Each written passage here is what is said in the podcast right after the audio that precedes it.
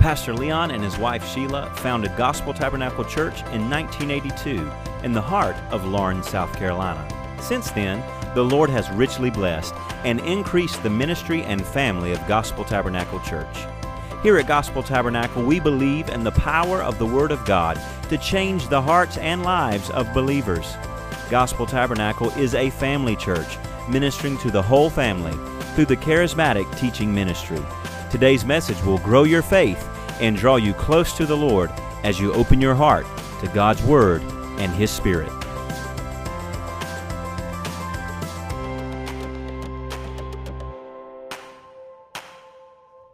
John's Gospel, chapter 17. Here's what Jesus said. These words spoke Jesus and lifted up his eyes to heaven. And he said, Father, the hour has come, glorify your Son, that your Son also may glorify you. As you have given him power over all flesh, that he should give eternal life to as many as you have given him. And this is life eternal, that they might know you, the only true God, and Jesus Christ, whom you have sent. I have glorified you on the earth. I finished the work that you gave me to do. And now, O Father, glorify you me with your own self, with the glory which I have with you before the world was. I have manifest your name unto the men which you gave me out of the world. Yours they were, and you gave them to me, and they have kept your word. Now they have known that all things whatsoever you have given me are of you. For I have given unto them the words which you gave me, and they have received them, and have known surely that I came out from you. And they have believed that you did send me. I pray for them. Notice that. I pray for them. I pray not for the world. Okay?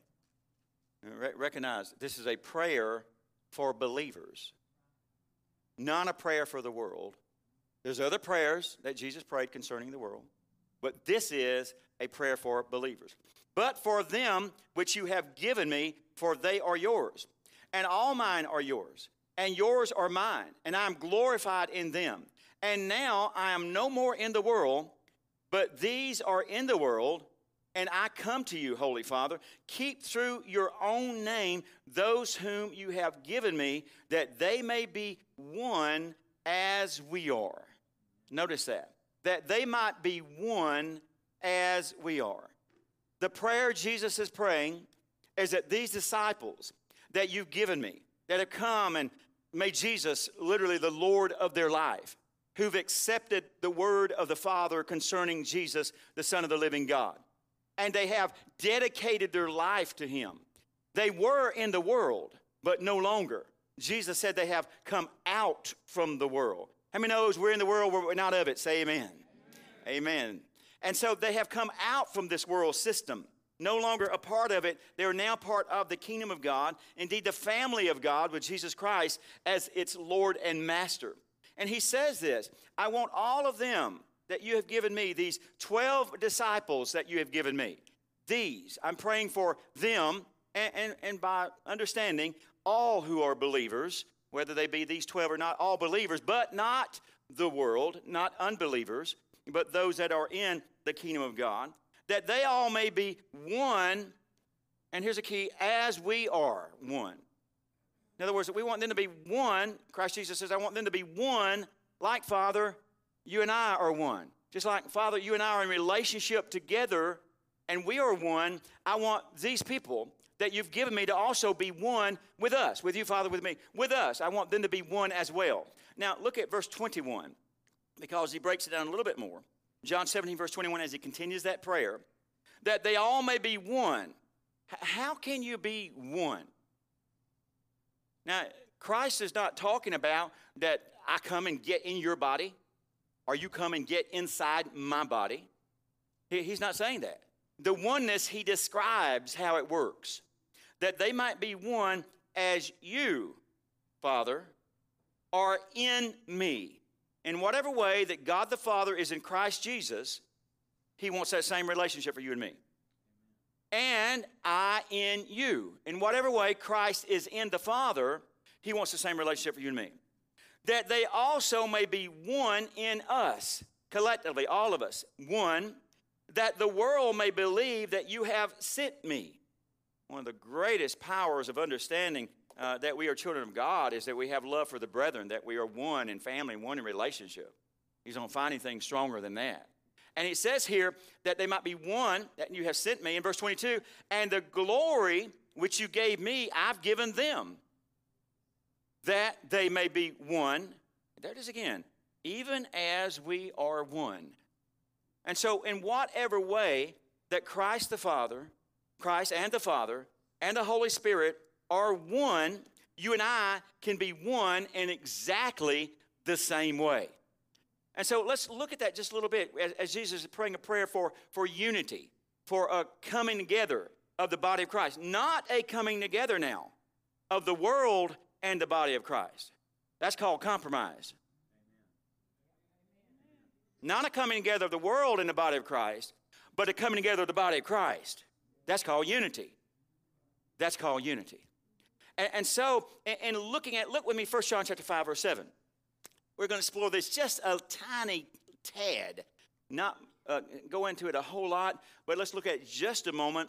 When we think about the word Trinity, the threeness of God, in what way is God three persons in the one Godhead or the one divine unity as Bible teaches us? In whatever way that is, whatever way we understand it be, Jesus said we could be the same thing. Just like you can be one with another, same way the Father can be one with the Son can be one with the Holy Spirit. In 1 John chapter 5, verse 7, he gives us a little arithmetic equation here. He says, for there are three. One, two, three. There are three that bear record in heaven. The Father, that's one. The Word, capital W-O-R-D. And three, the Holy Ghost. These three, the Father, the Word, the Holy Ghost, are one. These three are one. Three persons. When believing and understanding the Trinity, we understand there are three individual, separate, and distinct persons. Three persons of the Trinity. Some people don't believe in that. In fact, I think it was 1904, 1914 of this century or the last century. I'm a century behind. But in 1914, there was a great revival that was going on the West Coast. And there was a lady that had a dream. And in this dream, she came out of that dream, and she said that the name of the Father, the Son, and the Holy Ghost, that the name of the Father and the Son and the Holy Ghost was Jesus. From that dream, they picked it up and came out with what we call the oneness movement. Now, the oneness movement, it's been out there a long time, but it just sort of comes back. Society sort of goes that way. I mean, we go in cyclical or circles, so to speak. We'll be here, we'll go there, we'll go here, we'll go there. You ever notice your clothes? I mean, you know what, back when I was in high school, the clothes that we wore in those days, we had these bell-bottoms. Anybody ever had bell-bottoms? And they had these shoes like this. I mean, you was up tall. I looked like Frankenstein, you know, with platform shoes on and all these kind of things. And we had pants with no belts on them. You know, you pulled it together right there, that kind of stuff. All kind of different ways we looked and that kind of stuff. And but you know what? That style went out. And then when that style went out, we started dressing different ways. And then that style went out. And then that one went out. And that one went out. And finally, that one back in the late 60s came back again. Right? And we see that in clothing styles. You also see that in church teaching and church doctrine. You see that in civilizations. Civilizations are known to be in slavery and bondage, and the people break out of the slavery and bondage, and they become free. And as they become free nation, free people, they become successful and prosperous. And as they become successful and prosperous, they become lazy. And as they become lazy, they get captivated once again. And it's a cycle that happens in countries and nations and histories that sort of goes on and has been going on in a lot of different areas. And the same way in the understanding of the Trinity. You can go back and, well, I mentioned 1914 as the date that the woman had the dream, and she did, what she called the oneness of God. When she had that dream, she did, but it's been back before. And you could go back in theological resources and see it go back year after year, go 100 years, skip 200, go 100, skip 3, and all the way back until the time of Christ. And people have argued those things along that whole kind of way. And some people literally, they believe that sometimes God looks like Jesus. Sometimes he looks like the Father. And other times he looks like the Holy Spirit. And that's basically a concept of that oneness teaching, or what has been called Jesus only. Jesus only. And I have some good friends across the nation who are Jesus only and who are part of that oneness situation of circumstance. But the Bible really doesn't teach that. The Bible teaches what we just read in First John chapter 5, verse 7, that there are three. Not one, not four. There are three. And these three are one. Now, we could go back and we could look at several things in Scripture. We could look in the book of Matthew, and we could see that when Jesus was baptized in Matthew's Gospel, chapter 3, and when he was baptized, Jesus was there. John saw him. He asked John to baptize him. John doesn't want to at first, but Jesus convinces him.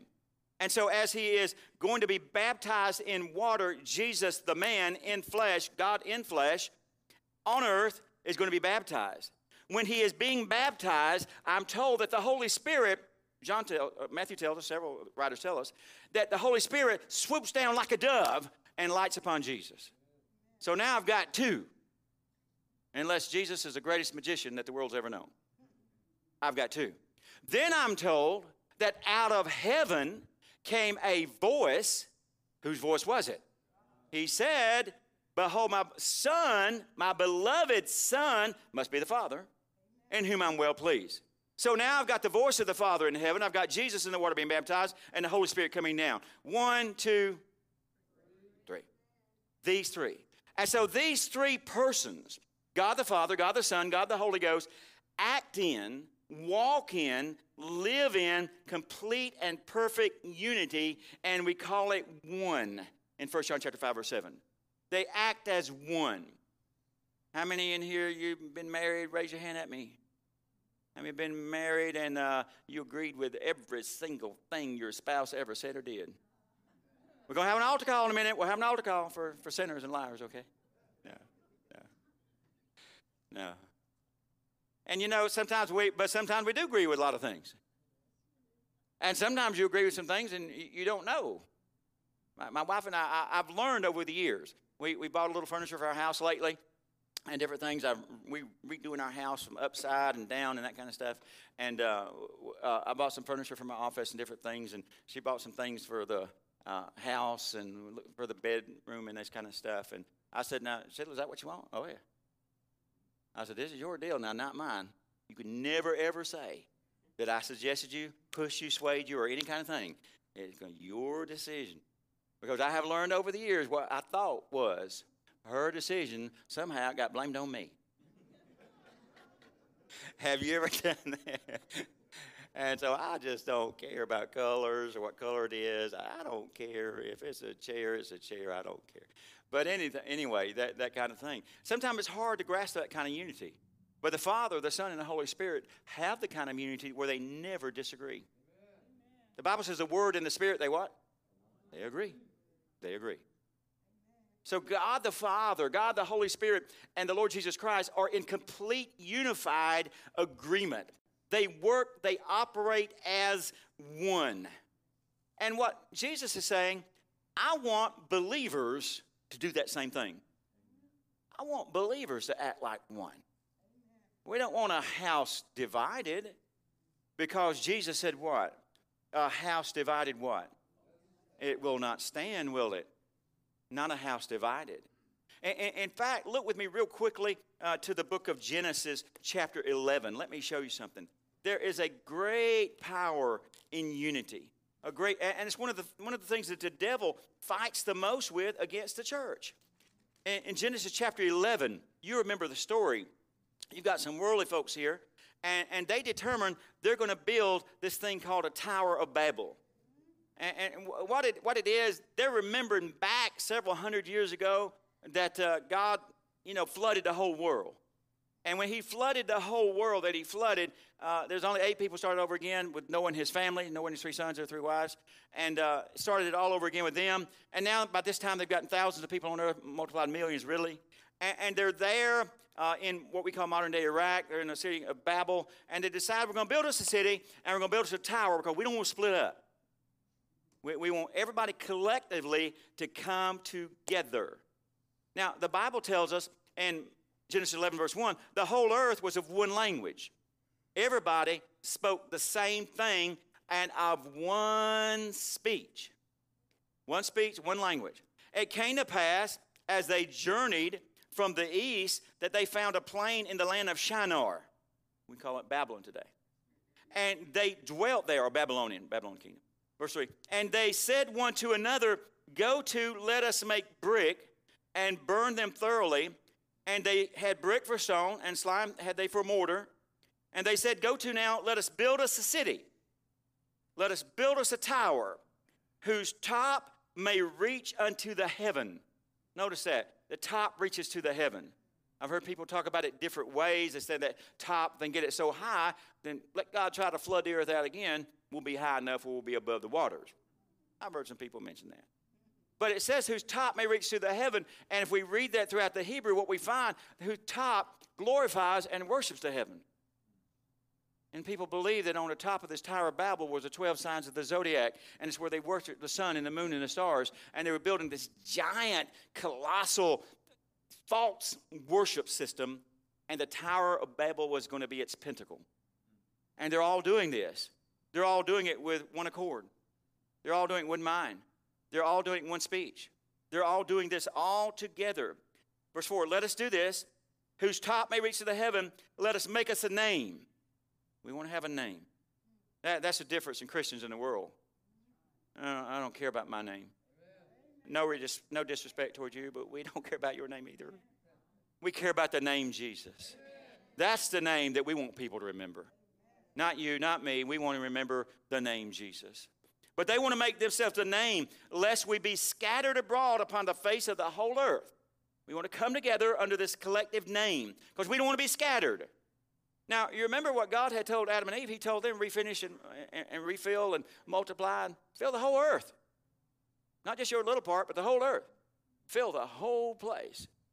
Fill the whole earth. Like a real good friend, Pastor Bernard Morris, he took that literally with 21 children.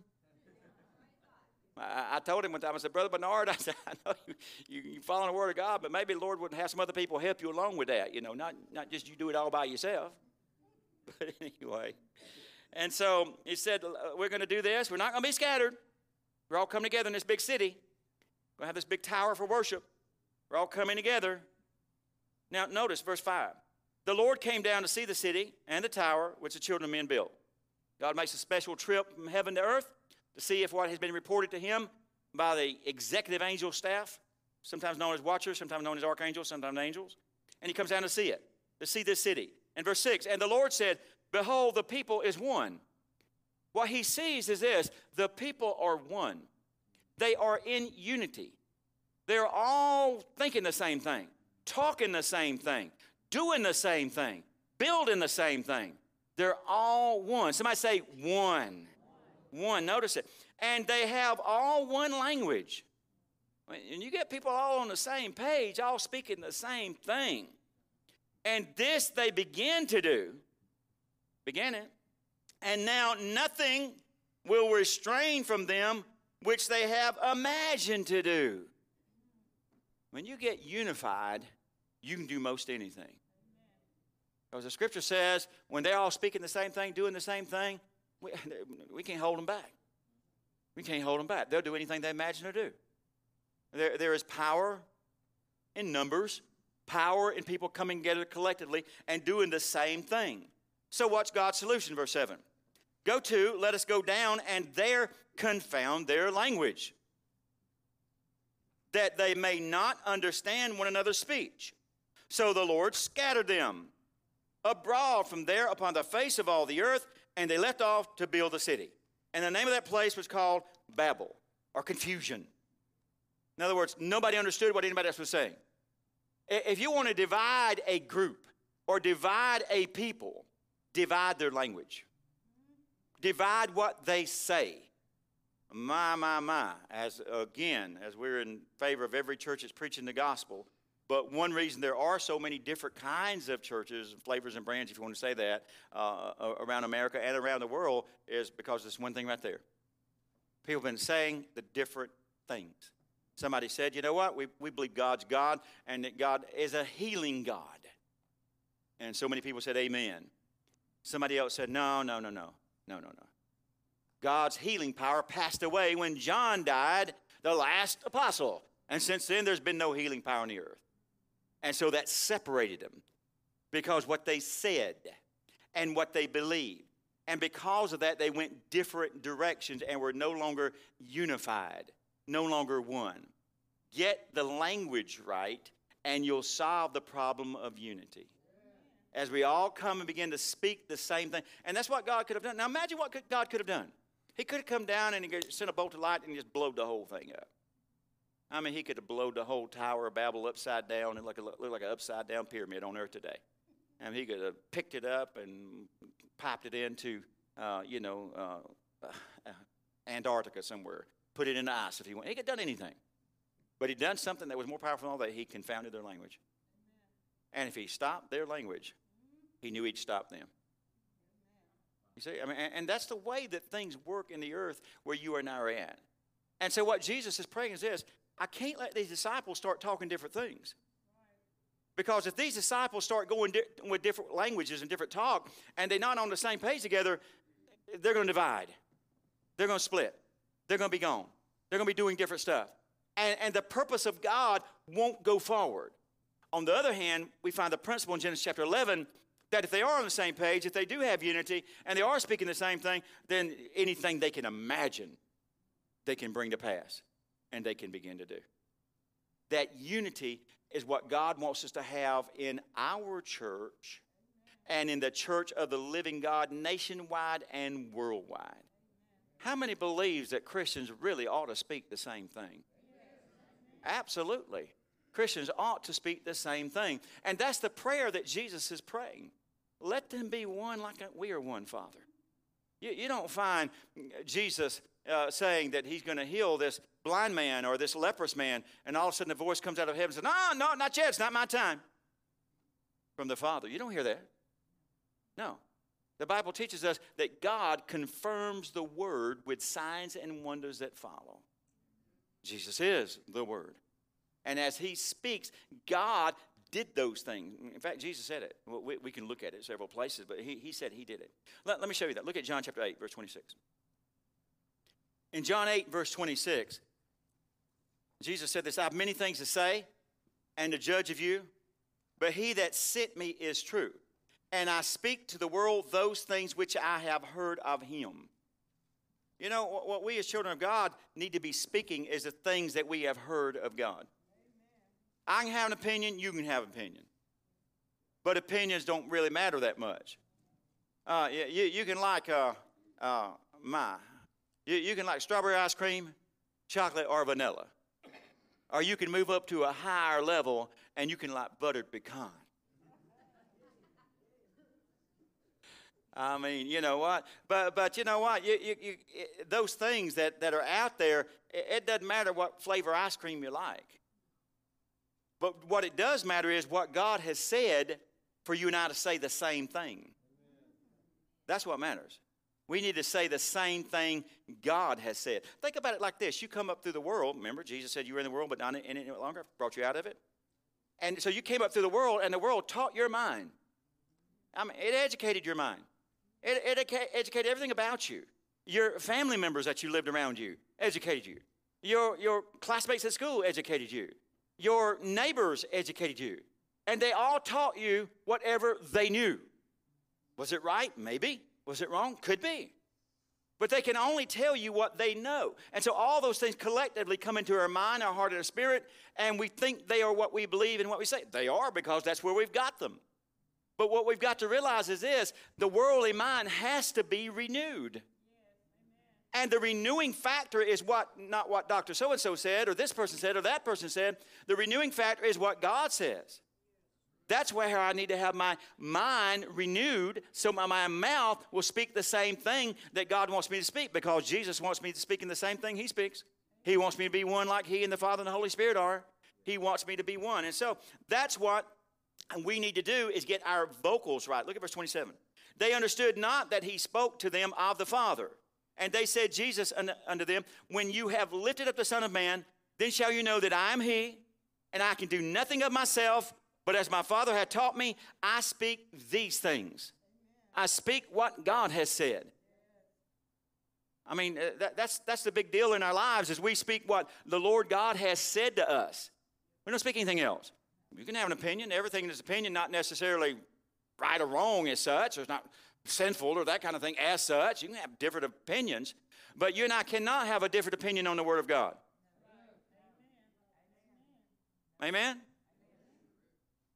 We need to speak the same things, whatever God says. And so whether I understand it, whether at the present time believe it, or know about it, or experience it, makes no difference.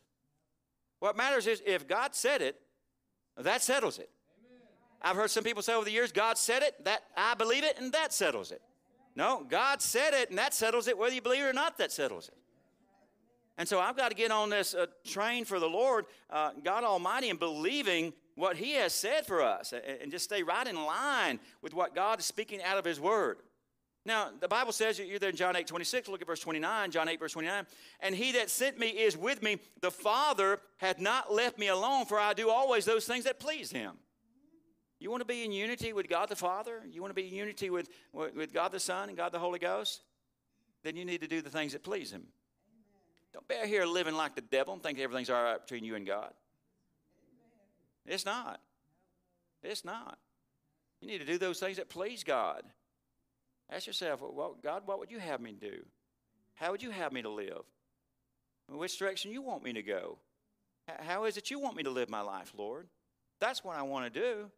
Doesn't matter what I want, what or you want.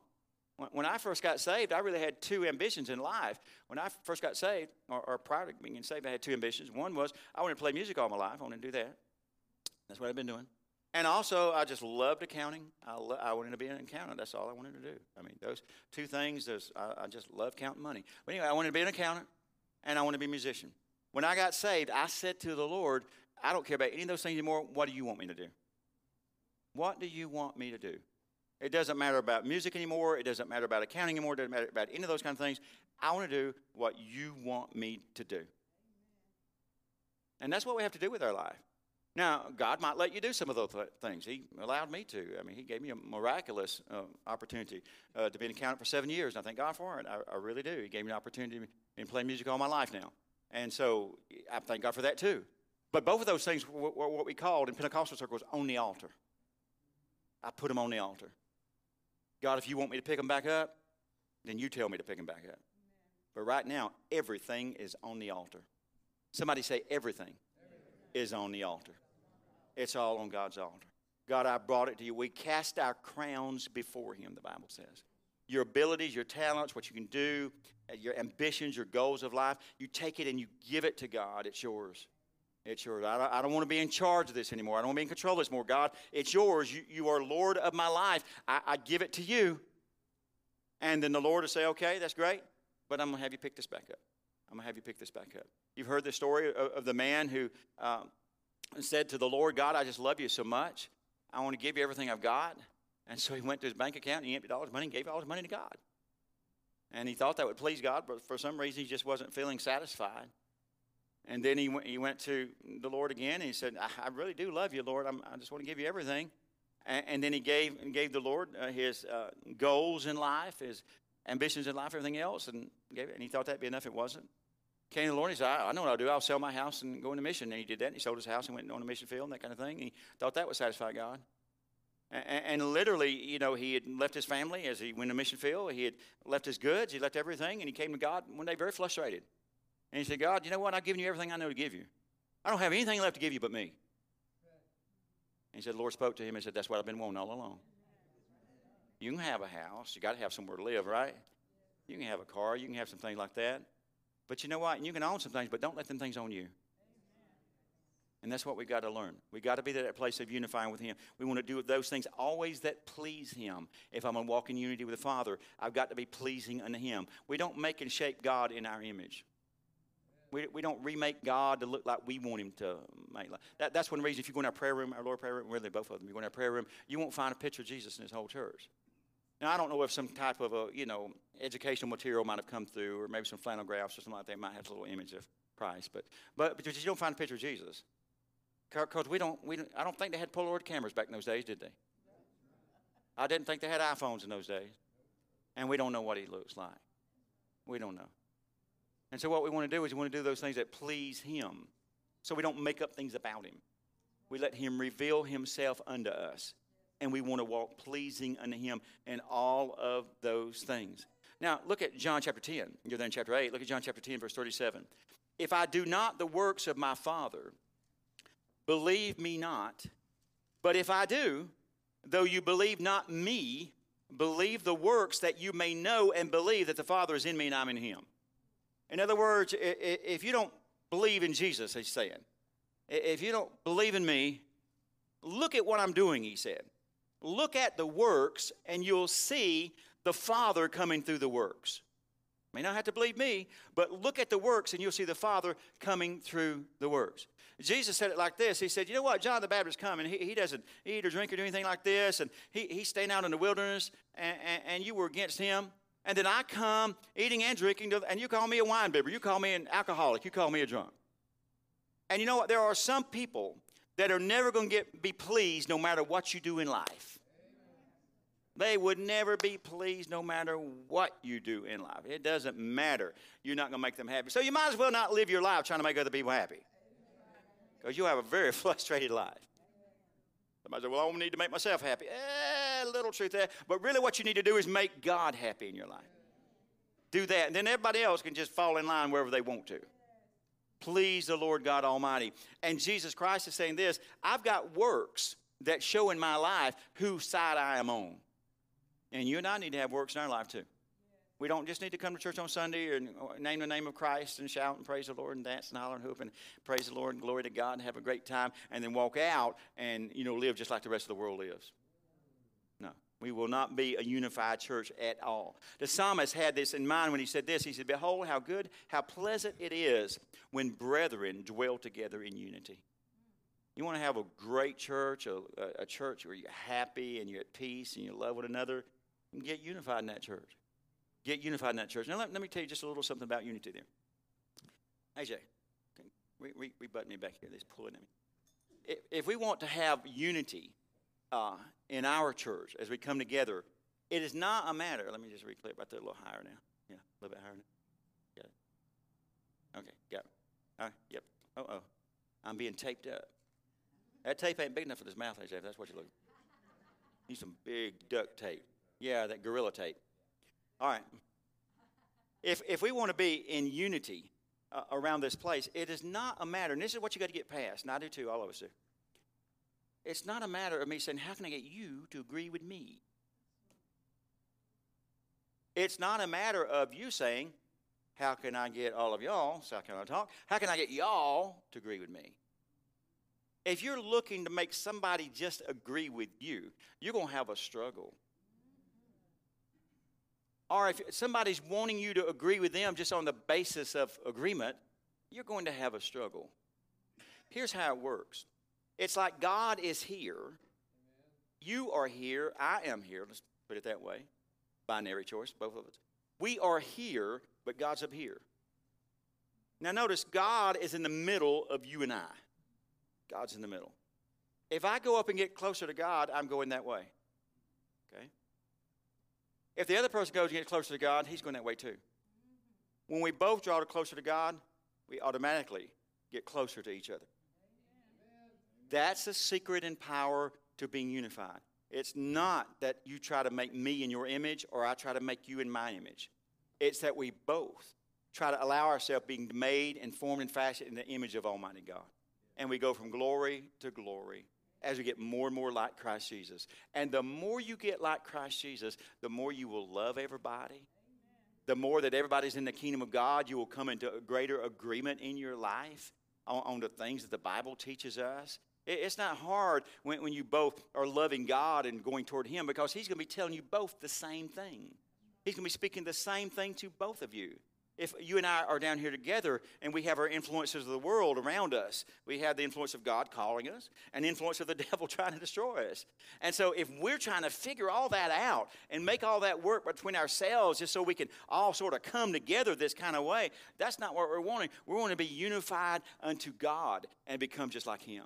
And the closer I get to God and the closer you get to God, the closer you and me get together as we come toward Him. That's just how it works.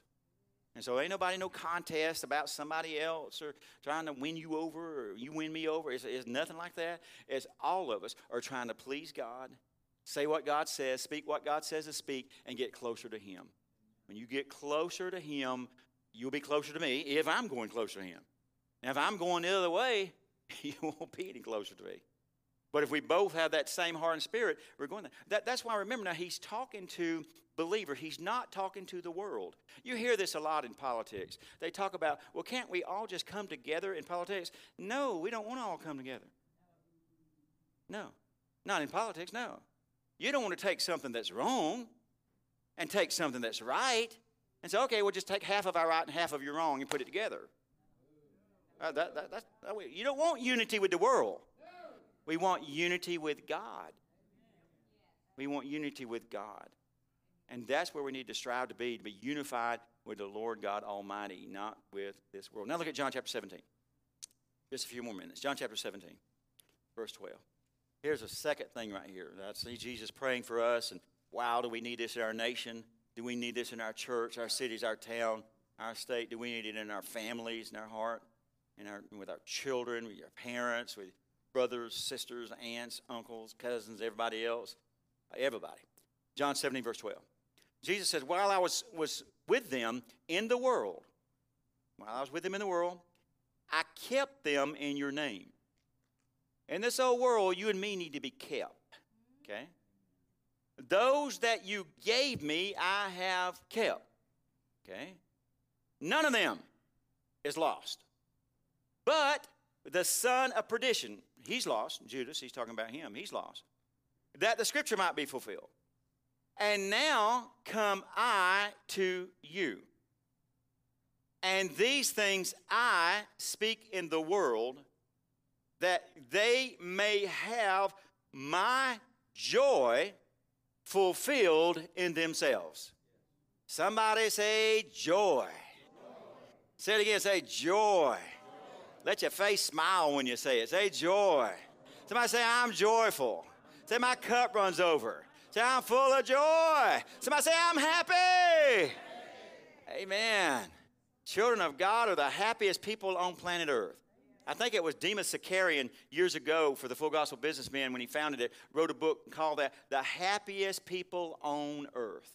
And the happiest people on earth are those people that are Christians, people that are joyful in their God. And I am full of joy. Say, I'm full of joy. You know, news one way or the other don't affect me. We're full of joy. I mean, you know what someone says here, someone says, it don't matter. I'm full of, I know God's going to take care of everything. Amen? And so, you know, we can walk full of joy.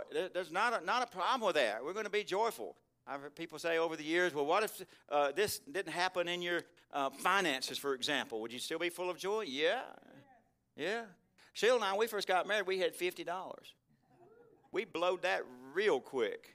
We were poor.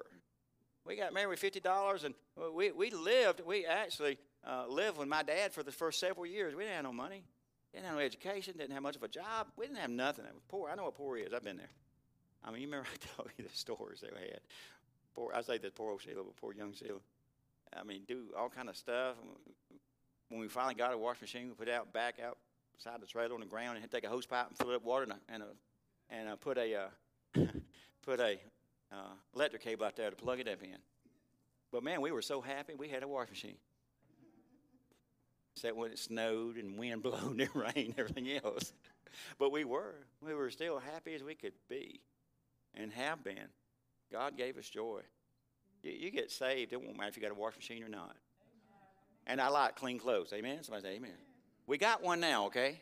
We got a washing machine now and a dryer now, and it's got its own little room that it sits in inside our house. And Sheila's got these racks that go around this way on the other side and racks up here. And she got a pantry right there with food. Got all kind of stuff now. But we were happy before we had any of that stuff. Stuff don't make you happy. You know what I found out with stuff? When you get the stuff that you thought would make you happy and you get it, you find out you need some other stuff that stuff didn't do it. Stuff won't make you happy if you're just looking for stuff. Now, at the same time, it's a lot easier to be happy with the stuff than it is without it, all right? But anyway. But don't look to stuff to make you happy. Don't look at this world system to make you happy. I'm happy no matter who the next president is. I'm happy. I was happy before this one came. I'll be happy when the next one comes, and I'll be happy after that and after that. I remember Brother Copeland said the Lord told him many years ago when he talked praying about the election, and he's asking the Lord about it, and he said who would win the election. Like, you know, still counting ballots right now and see what's going to happen. But he asked him who's going to win the election, and the Lord told Brother Copeland, this many years ago, told him, he said, don't you be concerned about it, don't worry about it. I promise you this, you're going to like it. And I heard Brother Copeland say, well, that settled it for me. I like it. Whatever it is, I'm going to like it. I'm going to walk in joy. Amen. Amen? And you don't have to struggle to do it. You don't have to fight to do it. It's not hard. All you got to do is keep your mind centered on God, keep your relationship with Him right, and just love and feast on His presence every day in your life. You'll be joyful. It's going to happen to you. Now, notice what he says. He's praying that they might have joy fulfilled in themselves. Joy in themselves, not a joy that you plaster on the front of you trying to make everybody think you're some super cool Christian. Uh-oh, I let a bad word out of my mouth. I better not do that. Oh, catch my tongue. You know, get to the place where you don't have to catch your tongue. Amen. If you got some bad words coming out, yeah, start catching your tongue. Go ahead and do it, but that shouldn't be the end all. You ought not have to catch your tongue. It ought not to be there to come out in the first place. Amen? How are you going to get it out? Well, you let the blood of Jesus just wash it out of you. Cleanse me, oh God, cleanse me in Jesus' name. Let him do it. Well, the same way with joy. Same way with joy. I am joyful. You don't wake up in the morning and ask yourself, how do I feel today? Oh, I mean, you wake up with the molly grubs. We got a new bedroom suit in our house, or a new mattress we're looking at and getting the rest of it. Sheila don't want to let go of our bedroom suit. We bought it in 1986. She says it's sentimental to us. But she did want us to get another mattress. I mean, it takes about 38 years. No. We've gotten several mattresses over the years, okay? From 73, not 38 years, that's 47 years. We've gotten several mattresses over the years. But this one we went and got. We said, we want to get the update. So we bought these mattresses. We went in the mattress store guy, and he said, yeah, this is this. This is what everybody's getting. And he sold the mattress is like 9-something inches, and the box spring's like 9 inches. And you got to have a step ladder to get into bed now. Do you know beds used to be shorter than they are nowadays? Vanities in your kitchen and your bathroom used to be shorter.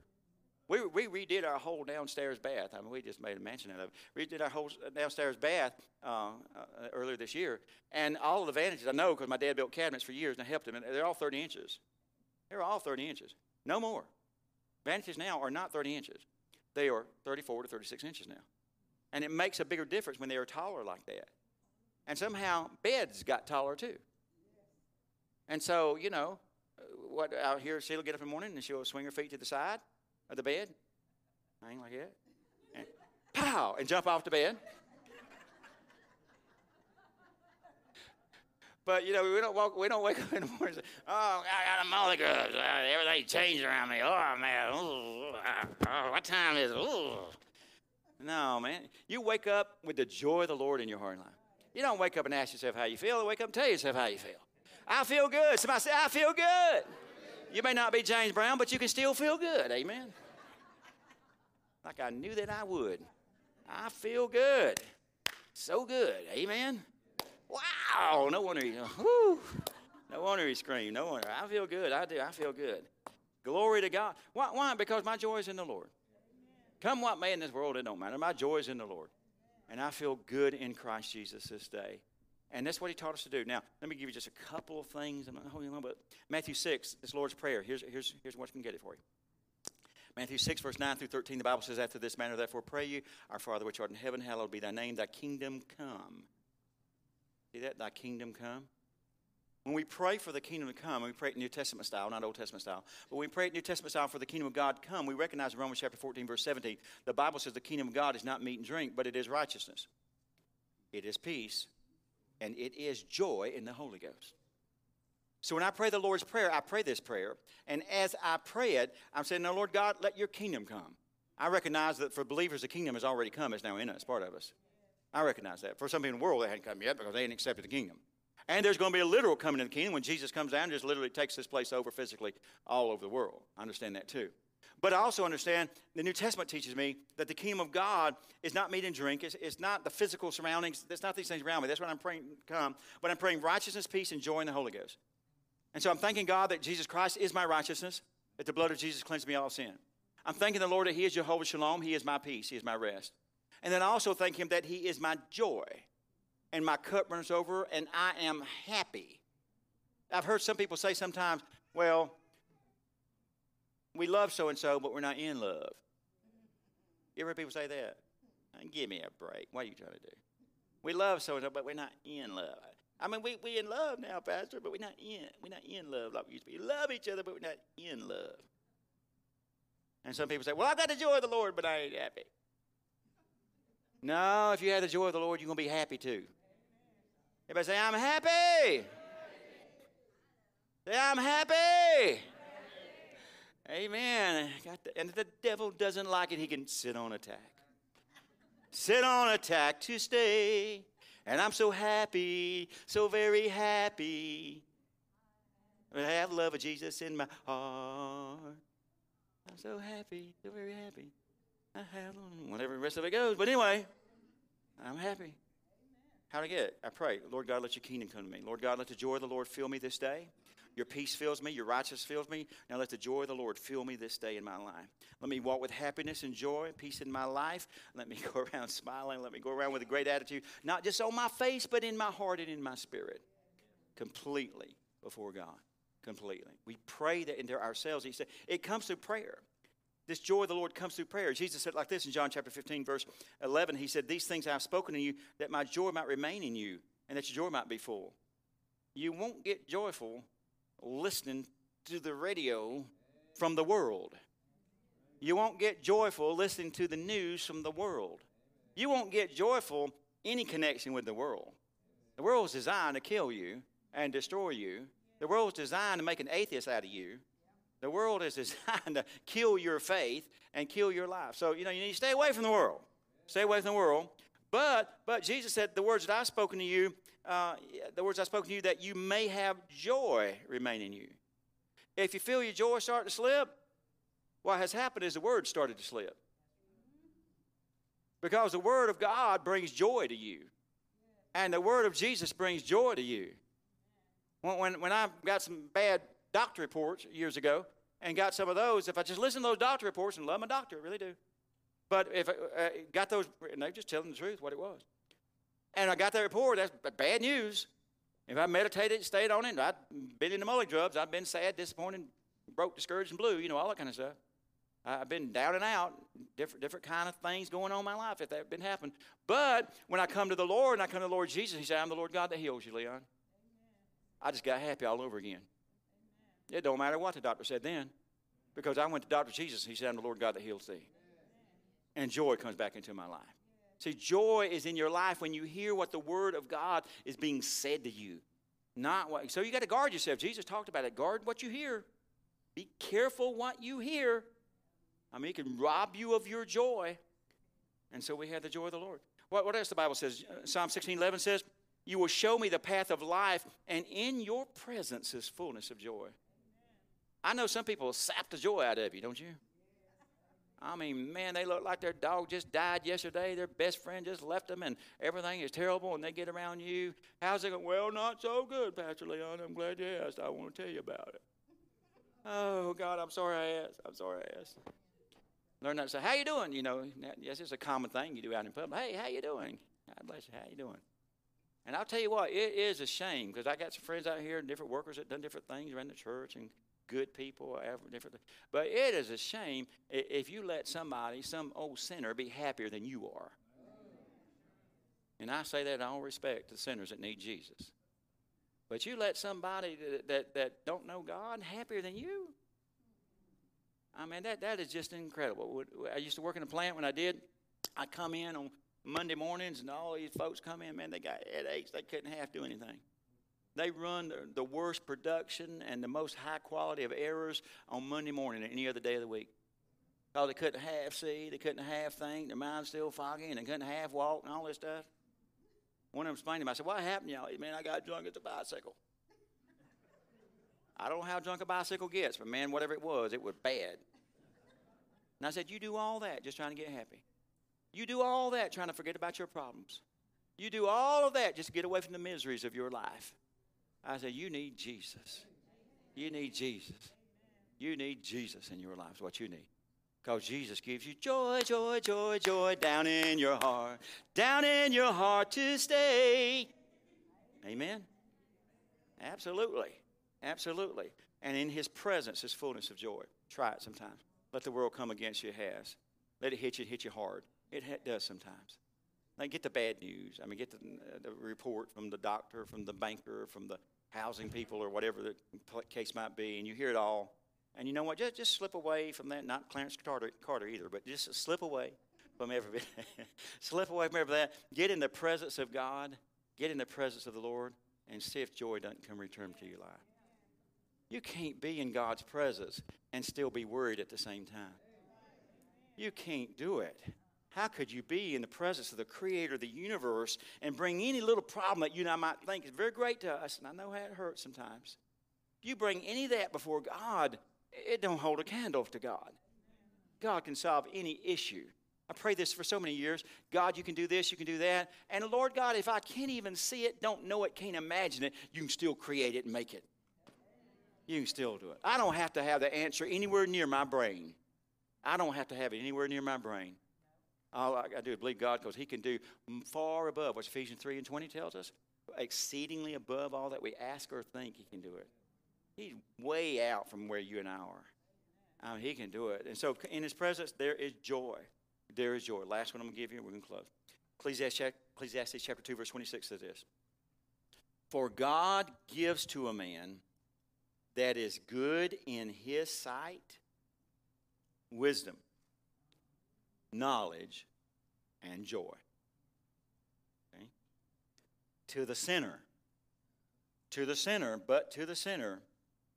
he gives travail to gather and to heap up that he may give to him that is good before God. In other words, the righteous and the sinners live two different lives. Where joy is concerned, a sinner may try to get their joy out of a bottle. Played nightclubs for several years, and I've seen a lot of people trying to get their joy out of a bottle. Seen people trying to get their joy out of something they smoke, something they take, something they shoot. Don't do it. Saw people try to get their joy out of somebody else's husband, somebody else's wife. They wanted their circumstance or situation to change. They were looking to this old world to get their joy, and you just ain't going to find it there. Now, are there some pleasures in this life? The Bible says that Moses chose to follow God and suffer the things that he went through and forsake the pleasures of this world for a season. There's some things in this life that, you know, you out got some drinking buddies. As long as y'all got some money and you buying around for everybody, you got a lot of friends, you know. But when your money dries up, you ain't buying nobody around anymore. Your friends sort of dissipate. They sort of go away.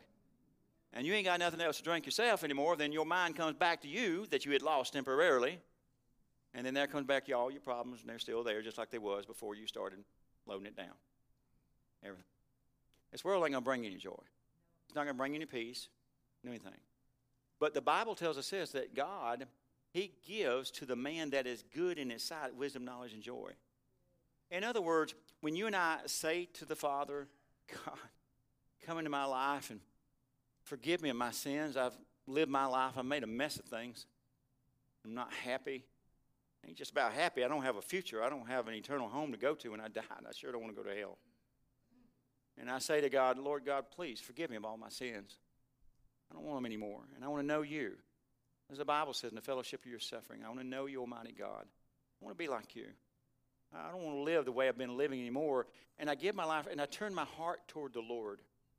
And God cleanses me, and he makes me whole, and he makes me righteous by the precious blood of Jesus Christ. And he forgives me of all of my sins, and he washes them all away. And according to the scripture that he talks about, he makes me good. He makes me righteous. And the Bible says that what God does, he gives to me. He gives me wisdom. He gives me knowledge. And he gives me joy. The primary thing that happens when somebody gets saved primary thing you can see happen when somebody gets saved. A lot of things happen. Okay, we quit that. The old timer used to say, I don't go where I used to go anymore. I don't talk like I used to talk anymore. Ha! You know, all that kind of stuff we talk about. I don't live like I used to live anymore. I don't cuss like I used to cuss anymore. All that kind of stuff. I don't do that. Yeah, all that changes. It does. It does. But one of the primary things I see happen in people's lives when they get saved, come to God, is they get happy. They get joyful. There's a peace that settles in their life, and joy comes in their life, and they're happy. They've been restored to the Father God. They're joyful. They are at one with Him. They're no longer on the outside looking in. They're not the enemy of God any longer because of wicked works and evil deeds, as the Bible teaches about. But now we've come to God, we surrender for Him, and we're all in His hands. And it's a happy place to be. It's a joyful place to be. It's a great place to be. I want everybody to be there, don't you? I want everybody to be in that joyful place with God. I'll tell you what, let's do. Let's all stand in the building today, and we'll go to the Lord in a prayer before we dismiss today. I'll give you opportunity. If you're in the house today and you haven't made Jesus Lord of your life, I'm going to give you opportunity to do that in the house today in Jesus' name. Jesus, let every head be bowed, please, and every eye closed, and we'll come to the Lord in Jesus' name in prayer. Father God, we come to you, and Lord, and we thank you, Lord God. We thank you for the prayer of your dear Son, Jesus, that he prayed for us as a church and, Lord God, as a community of believers, Lord, that we might become one. And, Lord God, that you want to fill us with the joy of the Lord, which will definitely be our strength. You want to take away the sorrow, the misery, the pain, the suffering. And, Lord God, you want to fill us with joy. And so, Father God, gladly, Lord God, this day, we want to receive you.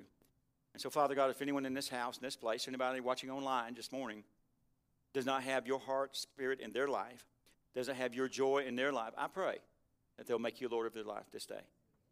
And so, in the name of Jesus, we're going to pray to receive Jesus. If you're here in this service today, heads bow, your eye closed. If you're here today and you don't know Jesus as Lord and Savior, or if you've known him, but you walked away from that relationship, whatever you want to call it. If you want to call it backsliding or out of fellowship, don't matter to me, just so you make things right with God today. If you're in this house today and things aren't right between you and the Lord, or if you're looking online today and if you're me there and things aren't right between you and God, right where you're at, in your home, wherever you're looking, whatever today, wherever you're dwelling, whatever, you might be outside walking around with a cell phone in your hand right now watching this today. Whatever the situation, circumstances is with you, you can make Jesus Lord of your life, and he'll change your life, and he'll change your world. And so what I want us to do, I want us to pray together in Jesus' name. Is there anyone in the house today with their heads bowed, eyes are closed, that you'd be honest and sincere with God, and you just lift your hand and say, Pastor, when you pray, please just pray for me. Would you do that? Anyone in the house today? Anyone in the house? Just lift your hand, wave it toward him, say, Pastor, please just pray for me. Pray for me. If you are viewing online today and you're listening, that's you. You can just raise your hand when we pray here in just a few moments in this house. In the name of the Lord. I want all of us to pray together. Everybody pray this prayer. Say, Dear Father, I thank you for the Lord Jesus, who right now I make my Lord. Lord Jesus, I will serve you. I will follow you all the days of my life. I give you all that I am. I want everything that you are. And I believe and I know that all of my sins are now washed away and that I'm your child. I'm a Christian. I am a child of God. I am a follower of Christ this very day, and my world has changed. And so in Jesus' name, I thank you, Lord God, that I have become one with other Christians, and the joy of the Lord is now my strength. In Jesus' name, somebody shout hallelujah. A little bit louder, come on, hallelujah. Somebody say glory. Give the Lord a great big hand clap, come on. In Jesus' name, God bless you, God bless you. Good to see you in the house today. Glad you joined us online today as well. God bless in Jesus' name.